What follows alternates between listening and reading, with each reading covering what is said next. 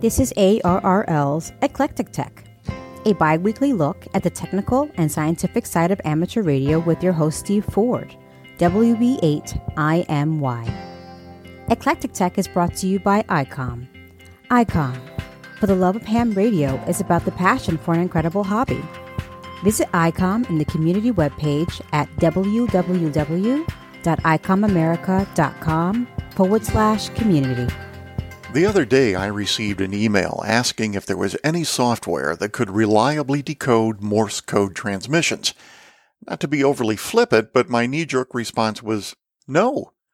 Having said that, I'd be dishonest if I said I haven't occasionally used Morse decoding software at my station. When I'm hunting and pouncing in a CW contest, I often turn on the CW decoder that's built into my WriteLog software. Some of the stations I'm trying to work, well, they're blazing along at 35 words a minute, and I just can't copy at that speed. But decoding CW with software has been a tough nut to crack for many years. Despite all the progress that's been made, the human brain is still the champion. None of the CW decoding applications can get anywhere close to the ability of a well trained CW operator. The reason really has to do with ambiguity. CW software is very black and white. The signal has to be of a certain strength and the keying has to be nearly perfect. If the software is working with a strong CW signal generated by someone who is a masterful sender, it can do an excellent job. But if conditions deteriorate, or if the guy at the other end gets the least bit sloppy, all bets are off. Now listen to this recording of a CW exchange that I heard on 40 meters recently.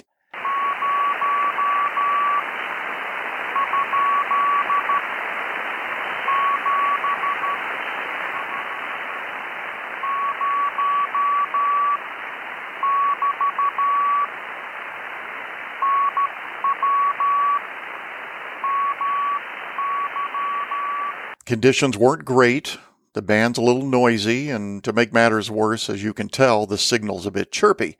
But I could copy what he was sending perfectly, and I'm sure most of you could too. The human brain has little problem with this. It can deal with fading, interference, or sloppy sending because it knows what the operator meant to send. It fills in the gaps right away, automatically. Now, this isn't a rant against CW decoding software. As I said, I use it myself from time to time. But until the day comes, if it ever does, when artificial intelligence is put to work decoding CW and doing it in a way that is flexible just like our brains, I think software will always be second best.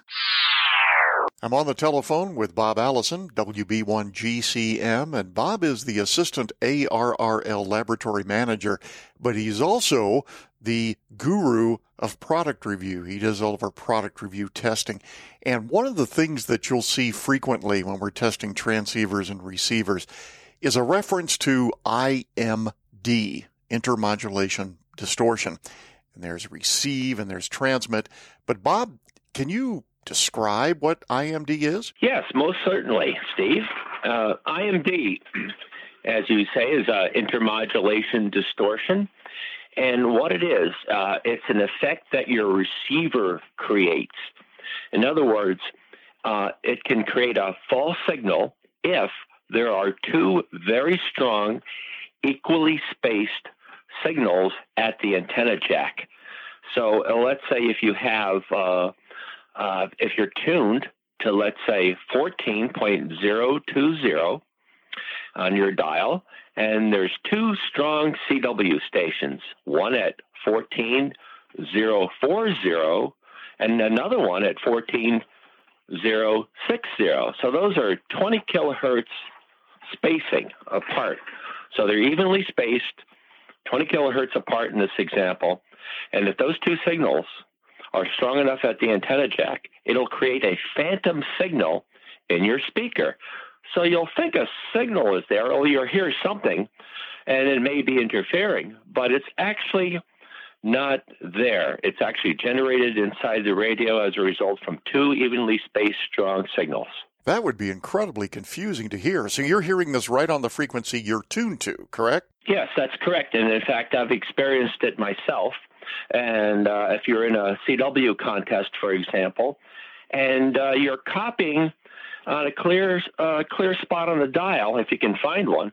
And you're copying Morse code, but the Morse code's all gibberish. The dashes and the dots are all mixed up and you can't make sense of what's being sent and you're thinking who's goofing around but it's actually imd and uh, of course with cw it's kind of uh, hit or miss of what two strong signals are on simultaneously at the same time depending on, upon what people are sending but this effect is also apparent with single sideband uh, maybe during another contest when the band is really packed with very strong signals you'll find a clear spot but you'll hear a lot of garbage. You'll hear a lot of what I call slop. In other words, it's it's the two strong um, signals mixing together, the single sideband stations mixing together, but the resultant signal, um, the phantom signal that you're tuned to uh, on your tuned frequency, is uh, just all garbly, and you, can, you can't figure out what that is. That's also another case of intermodulation distortion. And this would affect digital modes as well, of course. Yes, it does.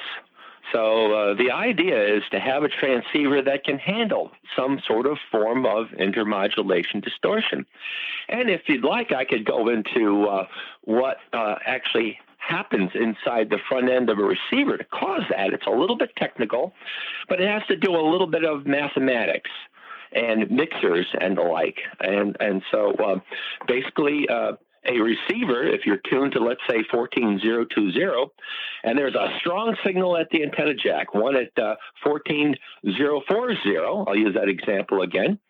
And what happens is the, the mixer kind of puts out harmonics. So you have a mixer in the front end of a super heterodyne receiver. What happens? The incoming signal mixes with a local oscillator, and at the output of the mixer, you'll have multiples of frequencies. That's what mixers do. They make multiples.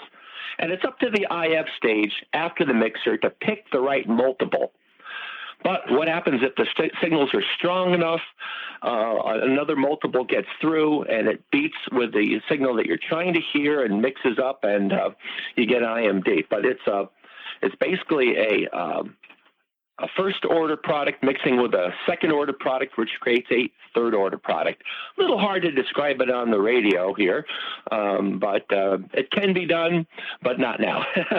what about uh, software defined radios, Bob? Uh, when it comes to IMD, receiving IMD, do they behave any differently? Well, uh, the effect is the same, even though the architecture uh, is different. And uh, IMD can be caused and created by other devices such as preamps or even filter stages. So any kind of device that passes through RF can generate some form of IMD if it's strong enough. Okay.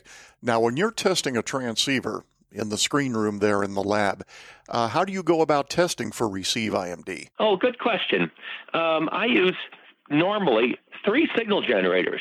Okay, I'm simulating in the laboratory the received signal. So I have a, a, a signal generator that's tuned to my dial frequency. Then I have two other signal generators and a, a fancy Class A amplifier followed up. But I have two signal generators that I combine that also arrive at the antenna jack of the test receiver. And so I use a total of three. So one for the tune frequency and two to create the IMD. Okay. And then you measure what exactly? Very good. Um, well, I I, um, I have the tuned frequency. Let's say I have the tuned frequency signal generator right at the uh, noise floor, a minimum discernible signal level. Uh, usually it's around minus 130 to minus 140, somewhere on there.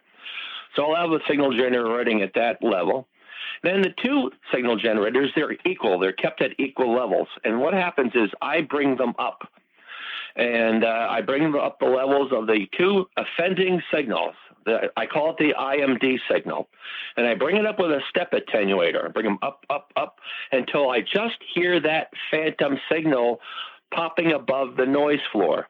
And when it equals the noise floor level, in other words, the minimum discernible signal level, when the IMD signal equals the minimum discernible desired signal, then I have what's called the IMD level. And that IMD level might be around, let's say, minus 40 dBm, or let's say minus 30. Let's make it a little bit more realistic, minus 30 dBm. Now, if my uh, minimum discernible signal is minus 130 dBm, but the strongest IMD signals that my receiver can handle is minus 30, I take the difference, minus 130, minus 30, or whatever, 130 minus 30. You have a 100 dB range of your receiver that it can handle IMD from the weakest signal possible that it can hear up to the point where IMD is a problem when you bring up those IMD offending signals to minus 130. Yep, that's 100 dB of IMD dynamic range. Hope that makes a little bit of sense. Oh, yeah, absolutely. Now, putting yourself in the shoes of somebody who's looking at a product review in QST, uh, and maybe they're not terribly technical. What should they look for? What is what is a good IMD? Is that a fair question? Well, it, has. It, it's a great question, Steve. But uh, you have to uh, premise it a little bit. It all depends what you're looking for as an amateur radio operator. Now, if your intention is to uh, just have an average antenna, a dipole antenna, a very simple antenna, then you don't need a very, very high, high uh, dynamic range. But here is how I break it down. Here's how I break it down um, as far as performance goes.